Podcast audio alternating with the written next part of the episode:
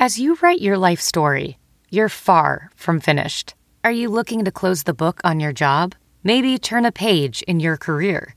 Be continued at the Georgetown University School of Continuing Studies. Our professional master's degrees and certificates are designed to meet you where you are and take you where you want to go. At Georgetown SCS, the learning never stops, and neither do you. Write your next chapter. Be continued at scs.georgetown.edu slash podcast. Hi, everyone. Thanks for listening to the Roob Knows podcast. I'm Reuben Frank, and we're presented by Deborah Heart and Lung Center. If it's your heart, demand Deborah. Visit demanddeborah.org. And please subscribe and rate the podcast wherever you go to download and listen to podcasts. By ourselves today, we'll be uh, rejoined by Dave Zangaro uh, for the next one. But I just wanted to talk about the Carson Wentz interview, stories, uh, the whole shebang. It's been a really interesting few days. Uh, the way this all came about, I know a lot of people are really curious how it happened, uh, how the six of us, the Carson six, got picked. Uh, I know there's been some uh, some questions about that, and then about the interview himself and what Carson said. Uh, it's been an unusual few days from that standpoint. In that, I believe it was early last week I just got a text saying Carson's going to be available. Would you like to uh, be a part of the group that interviews him? I said, sure. Uh, how, how, do you not? how do you not turn down an opportunity? Carson doesn't speak very often, and when he's even when he's healthy, he talks uh, once a week, and then after games when he's playing. Uh, we talked to him the day after the Saints game in the locker room, and hadn't talked to him since. Uh, there was about 30 to 40 people at that interview, so it was kind of in that setting, it's hard to get somebody to talk in depth, at length. Uh, you don't get a lot of insight from someone in that situation. Um, we were told this would be a small group. I didn't know how small um, until they told us who was going to be. There was going to be six of us, and it was myself and Dave, uh, Dave Zangaro, uh, my colleague here at NBC Sports Philadelphia, Sheil Kapadia from The Athletic, Tim McManus from ESPN, and then a couple guys from the Inquirer, Zach, or the uh, Philly.com, I guess it is, uh, Daily News Inquirer, Conglomerate, and that was Jeff McLane, uh, who Skyped in from the Super Bowl in Atlanta, and Zach Berman. Uh, so uh, it, it, turns out that we were selected by Carson, and Carson kind of wanted a, not just in light of the Philly voice story, but he just wanted to talk. Uh, he, he wanted to get a lot of things out in the open.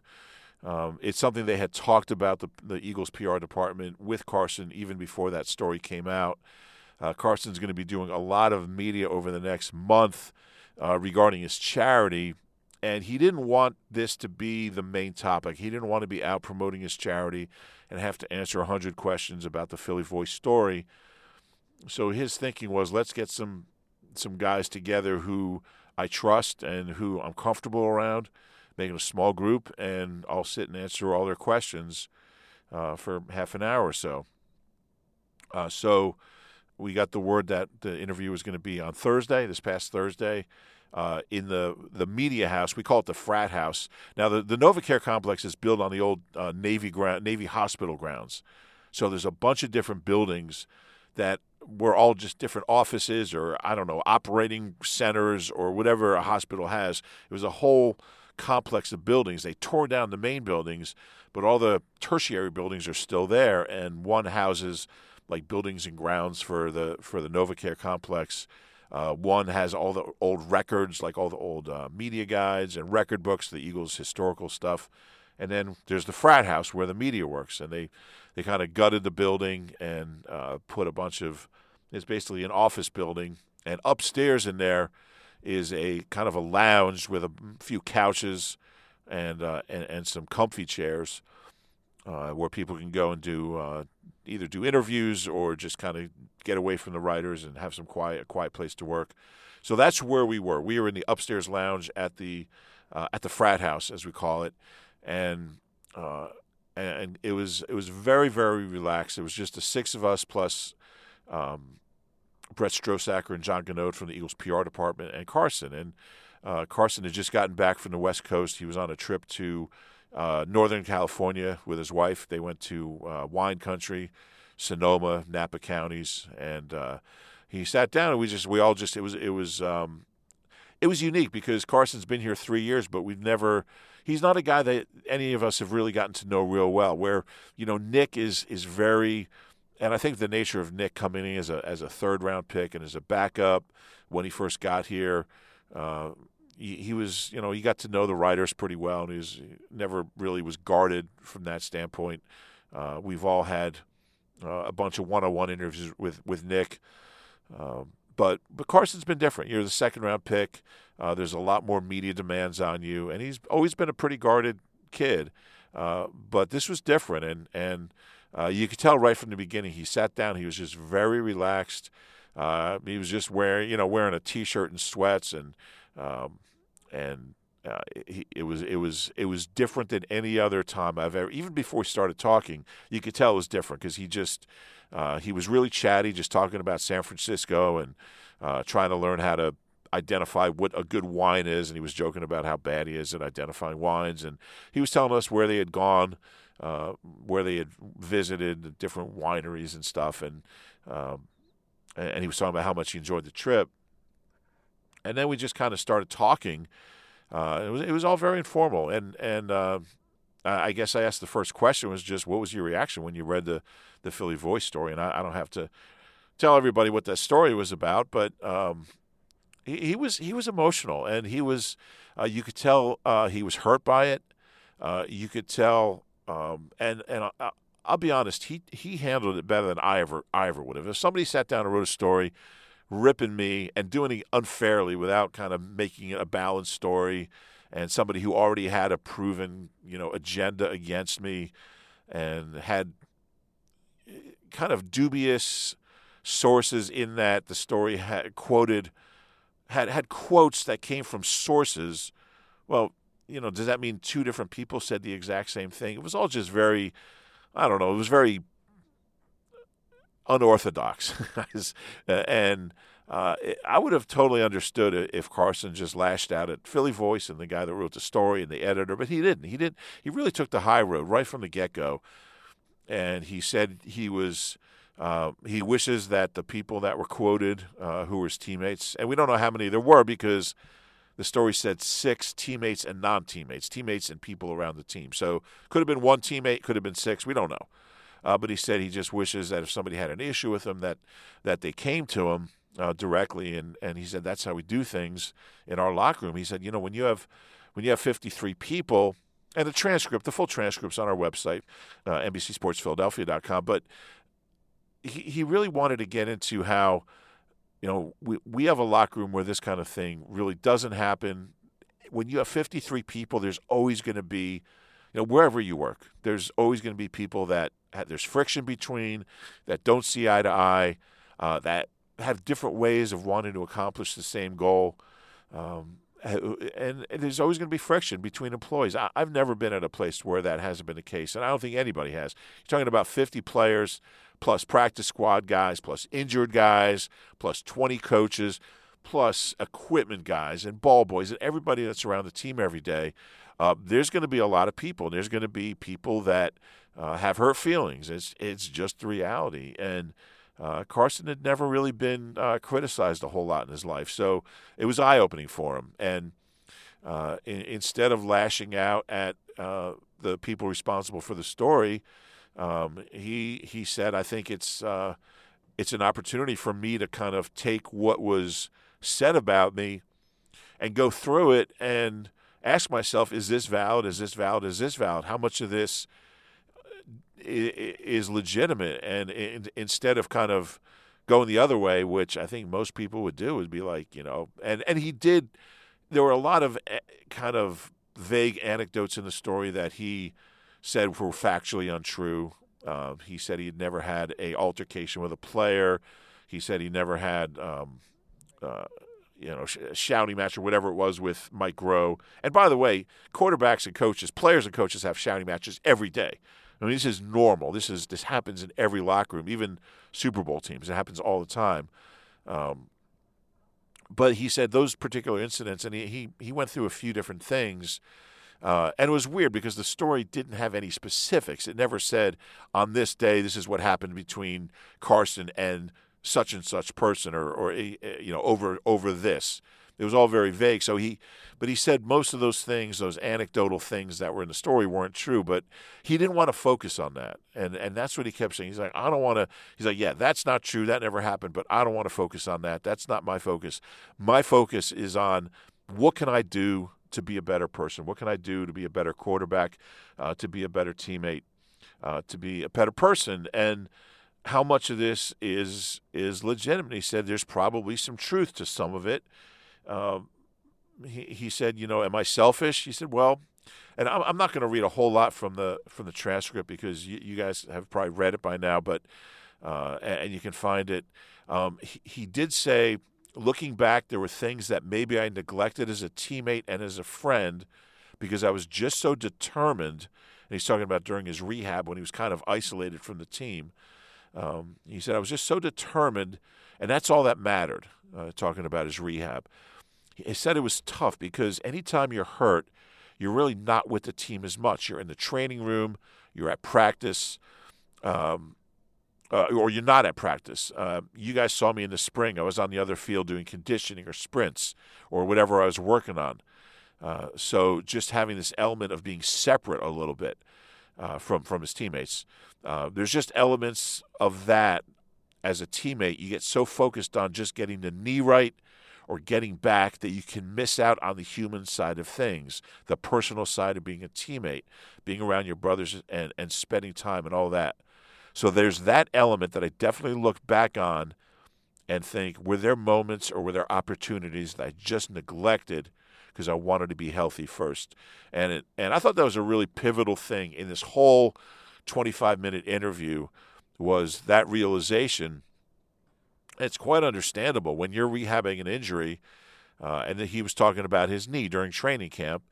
Uh, he didn't participate. A couple days he participated in seven on sevens, uh, but for most of the practices, even the ones that he did participate in, he was on a side field by himself with a trainer or with a couple other injured guys who were rehabbing, uh, guys who had gotten hurt at the end of 2017, uh, and um, he was just in you know by himself and uh, he he really was. Um, I, I would say eloquent, eloquently really described. I mean, what I just read is um, very insightful, uh, kind of self-reflection on his part. I thought to uh, to understand why some of his teammates might have felt that he was isolating himself from them, from the rest of the team, uh, to explain why it happened um, and to discuss this balance between being so driven to get healthy and putting all his energy into that rehab and whatever um, drills he was doing with the trainers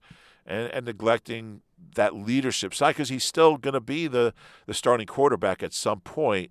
So that leadership, he felt like he had kind of neglected that side of it. And I thought that was, um, out of the whole interview, that was the part that really kind of jumped out at me as being uh, some of the deepest self reflection. He talked about um, being stubborn. That was one of the, and, and I'm, I'm embarrassed to even kind of characterize some of these things in the story because every quarterback, probably every pro athlete, uh, at some point in their life has been accused of being stubborn. You know, and if it's a positive story, and two years ago, there were positive stories about Carson that described him as uh, you know, hard headed and, and, and, and driven and always wants to get his way. So it's just a different way of saying the same thing. Uh, every quarterback, and I've been covering this team since, you know, since Jaws was the quarterback, um, and, and, Randall, and, and you go through to Jim McMahon, and, and every quarterback this team has had, Donovan, Kevin Kolb, you name it, Michael Vick, they want things their way. They want to run the plays they want to run. They want the offense to be the offense they, uh, you know, they sit around and think about. They want everything tailored to them. Uh, they're, they're, when you're a quarterback, you have to have that personality, and Carson's no different. And does that create run-ins with coaches sometimes? Yeah, of course. Uh, but I mean that's part of the process, and, and and like I said, you get that every single week in every NFL uh, locker room, and I, I, would tell you, or meeting room, and I would tell you that the teams that don't have that, the quarterbacks that don't say to their to their position coach, "Hey, you know what? I don't like I don't like this game plan. I don't like these plays. This isn't going to work. And here's why: if you don't have that, I think that's when you have a losing team. I, I think it's it's the teams where you have it and it's it's uh, it's constructive and it's respectful, but it's it can get pretty heated, and I, have seen that happen. Uh, it, it's not unusual, and it's it's not the exception. So when Carson says, "Am I stubborn?" I'm like, "Yeah, I I want what I want, like every other quarterback. Yeah, quarterback. You think Tom Brady?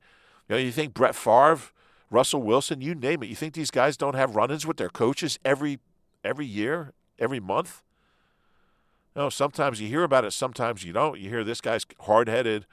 You know, how many how many quarterbacks have you have? You know, from Ben Roethlisberger to you know every every tell, tell me a quarterback you haven't heard it about. Oh, I mean, I, who was it? Uh, who was it with the Seahawks that was getting on uh, Russell Wilson a couple years ago? Was it uh, Marshawn? I think Marshawn Lynch was. Uh, you know, I mean, Russell Wilson's a Hall of Fame. He's already just turned 30. He's already a, a Hall of Fame quarterback. Two Super Bowls, one one, playoffs every year, wins 11 or 12 games every year. He's one of the he's one of the best, you know, quarterbacks in the NFL. And and he has teammates going after him and and and stories like that. So Carson A was able to kind of uh, admit to these flaws, admit to these, I don't even want to call them flaws, but just personality traits. And in some cases, flaws, he, he would describe them as flaws, but uh, personality traits uh, that are kind of endemic with all quarterbacks, uh, but also kind of say, you know, I, I have to get better at that. I have to get better at communicating with my coaches and my teammates. Uh, but he said, you know, that's always the case, and that's the case for everybody on this team. We're always trying to get better on the field, off the field. There was such a self awareness when he was talking, um, and, it really struck me that uh, by doing this, by by by addressing this stuff, and and taking some, you know, some responsibility for for deficiencies is probably the better better word than than flaws. Deficiencies uh, in, in, the way he's acted the last few years. Uh, by taking responsibility, he really kind of, to me, proved his leadership. He he kind of proved that even though maybe taken individually some of these traits or things he's demonstrated at times, uh, that in reality he is a tremendous leader. He's a tremendous communicator. Uh, and he's a tremendous teammate. We know he's a great player. I mean, gosh, even hurt last year, 21 touchdowns, seven interceptions with a with a bad knee and not a bad knee, but a, a knee that was still not explosive, uh, and a back that was getting worse and worse. He still got 50. What is it? 54 touchdowns and 14 picks the last two years, which is pretty gosh darn good numbers. Uh, I was really impressed. I was impressed with uh, with the way he spoke. I was uh, impressed with how thoughtful he was, how insightful he was, how self-aware he was, and, and how motivated he was. Even though probably 50 percent, you know, fifty out of fifty-three guys in the in the in the locker room like Carson and respect him and have no problems with him, he still wants to win over those last three guys. And the guys quoted could have been practice squad cornerbacks you know, we don't know who they were. And that's one of the problems with these anonymous stories where even the quotes that were used didn't say what anonymous, like if you talk to six anonymous people, generally, journalistically, ethically, what you do in that situation, you say person number one, or um, a veteran defensive player, or an offensive starter, or a coach. You identify the person to the extent that each quote you kind of know where it's coming from. So if there's 12 quotes, well, number three and number eight are from the same person. That's just what you do. Otherwise, you just have, you know, but when you have sources said and you have a quote, you know, you're telling me that two different people said the exact same quote, word for word. It just becomes kind of hazy. But as tempted as he might have been to address all those flaws and deficiencies in the story, he never he took the high road from start to finish. Um, because uh, he he doesn't. Know, I think what's important to him is the other stuff. It's like, how can I be a better teammate? It's not about some story. It's about, um, you know, how can I be a better person, a better teammate, a better friend, better quarterback, and and that's what his focus was on from start to finish. Um, Carson talked about some other stuff that was interesting uh, about his knee, about his back. And uh, we'll go over some of that stuff after this important health tip from Deborah Heart and Lung Center. Ophthalmologist Dr. Strauss has seen firsthand how the metaverse is helping surgeons practice the procedures to treat cataracts. Cataracts are the primary cause of avoidable blindness. He works with a virtual reality training platform developed by Fundamental VR and Orbis International to help surgeons develop the muscle memory they need. The result? More confident, capable surgeons. And even more importantly, patients who can see. Explore more stories like Dr. Strauss's at meta.com slash metaverse impact. BP added more than $70 billion to the U.S. economy in 2022 by making investments from coast to coast. Investments like building charging hubs for fleets of electric buses in California and starting up new infrastructure in the Gulf of Mexico. It's and, not or. See what doing both means for energy nationwide at bp.com slash investing in America.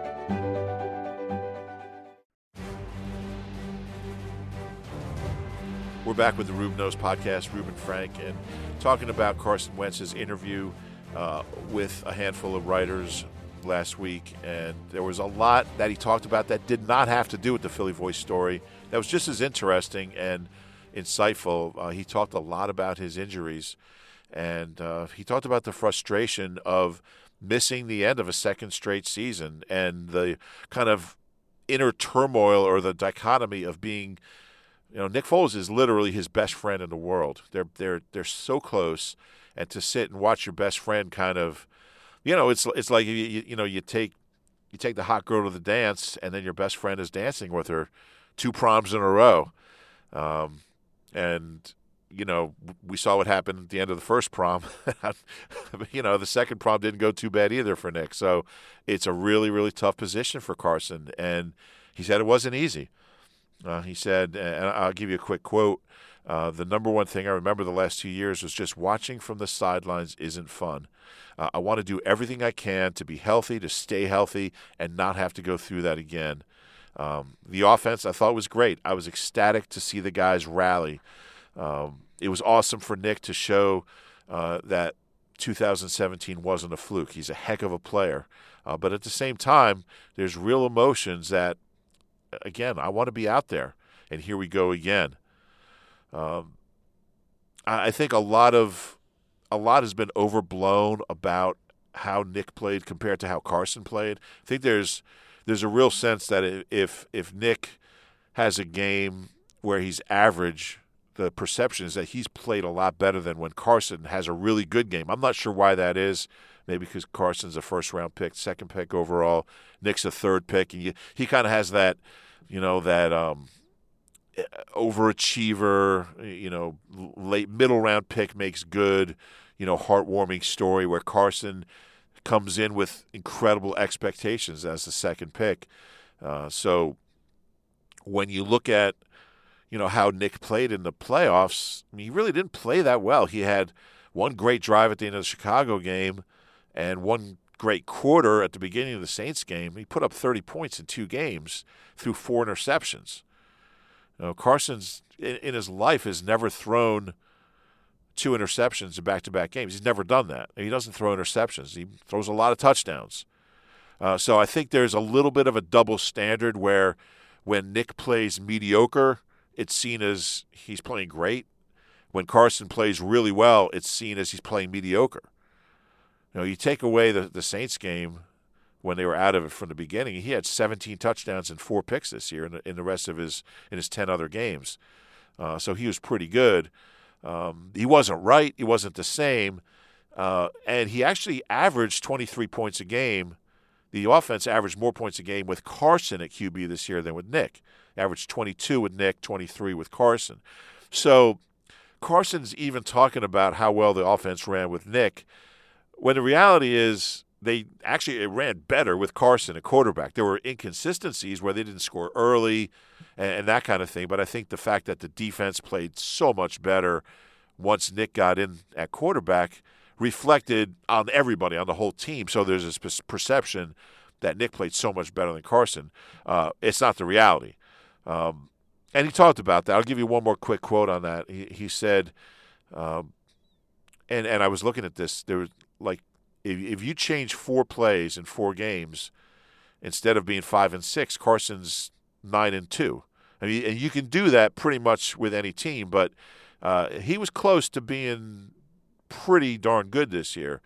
Um, and and he talked about it. He said, you know, we were right there in every game other than New Orleans. We just didn't finish. Uh, we put it together late in the year as a team. It's hard to say exactly why, uh, but we rallied around each other and found a way to win, which we really weren't doing early in the year. Uh, that's fair. Now he talked about his um, his knee. He said he was healthy enough to play. He said I wasn't injured. I'm not making excuses, but he said I felt confident. He said I felt confident, uh, but as far as being ex- explosive, I never quite. And he, he kept saying I don't want to use this as an excuse, but I watched the tape from two years ago. You watched last year, and you can say I wasn't quite there as far as mobility and being explosive. Uh, and that's something I just have to keep working through. Everyone keeps saying it's an 18 month, two year thing to really feel strong again, to be back to normal. Uh, I'm getting there. I keep getting better. I don't think we'll worry about either of these injuries going forward. He said the back is, getting better too. He said the back really bothered him. It's the first time he admitted uh, that the back really bothered him. Uh, uh he, he, and I think the most important thing is that you know he's going to be he said I asked him when he was actually walking out. I said, "Are you throwing yet?" And he said, "Almost." He said, "I'm almost to the point where I can throw," which is to me is a big step for a guy who had a broken back, uh, a broken bone in his back. To be able to throw and have that torque and that motion, uh, and here I am acting it out. And this is a podcast, and nobody can see me actually uh, throwing a football in here, but uh, I am. Uh, but he, he, I think that's a really big step for him. We're we're in February and he's almost there physically. I think by by by April, he said he expects to be a full go in mini camps. Training camp's going to come around at the end of July, early August. Uh, he's going to be full go. He's going to be healthy. He's going to be at that point. Let's do the math about what 20 months from the injury, 20 months out from the injury. Uh, probably closer to 98% than this past year, where he might have been 80% as far as mobility and explosion. Uh, but the main thing is he's going to have this whole off season to throw with his teammates, uh, if they'll talk to him. That's just a joke. Uh, to throw with his teammates, uh, to to go through all the mini camps, uh, and to not have to worry about rehabbing and working with with trainers on side fields. He's going to be a part of the team. Um, Nick Nick's shadow is going to be elsewhere, which is kind of bittersweet for Carson because he's going to see his best friend go to another team. Uh, but I think Nick will do well where he goes. Uh, but it's going to be Carson's team. He's going to get a big contract soon. Uh, he's going to be the clear leader of this team, the clear quarterback of the future. Uh, he's going to be healthy. And I, there's no doubt in my mind that the Carson Wentz we see in 2019 is going to be very, very close, if not the same, if not better, than the guy we saw have an MVP 13 games in 2017 uh, 33 touchdowns, seven interceptions. I think people forget just how good he was. 33 touchdowns, seven interceptions uh, is, big time stuff. Uh, he, he, had an all time season, an all time season. And this past year, uh, to see him play at the level he did, where he wasn't terrible, he actually had a higher passer rating this year than last year. He just couldn't move around as much. He couldn't couldn't run, couldn't make plays with his feet if you watch the way he played, being hampered by these injuries, I don't know how you can't be big time encouraged that when he's 100% healthy, he again is going to be, you know, one of the two or three best young quarterbacks in the league. And I think I'm going to put him ahead of Jared Goff after what I saw Sunday. Uh, I'll put him behind Pat Mahomes, but he's right up there with everybody else. I think he's a top five quarterback in the NFL, and I think everybody's going to see that once he is healthy. Then, you know, the big question is staying healthy. And I don't see any reason he can't, but it's something he has to do. This is two years in a row now. Uh, people talk about he got hurt in preseason in 2016. I'm not losing sleep over that. He didn't miss a game. Um, he, he missed some games in college, but he came back and played in the championship game and won it. Uh, does he have an injury history? probably no more than any other young player, uh, but it is something he's got to get past. It's something that he's got to prove not just next year that he can play 16 games and get to the playoffs, but he can put together uh, a number of seasons in a row playing 16 games like the best quarterbacks in the league. Eli never misses games. Drew Brees never misses games. Brady never misses games. Uh, ben never misses. Ben rarely misses games. Uh, you know, these guys, Philip Rivers never misses a game. He's got to get to that point to really be considered one of the best. That's where he's got to be. And he understands that. He knows it. He embraces it. And uh, he's going to do everything he can to get to that point. That's going to do it for this edition of the Roob Knows podcast. I appreciate everybody who listens and always appreciate your feedback.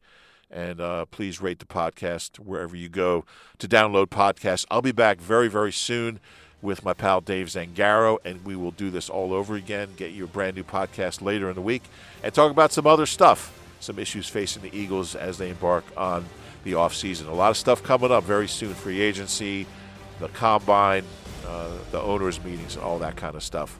Uh, thanks for listening, everybody. We'll talk to you very soon.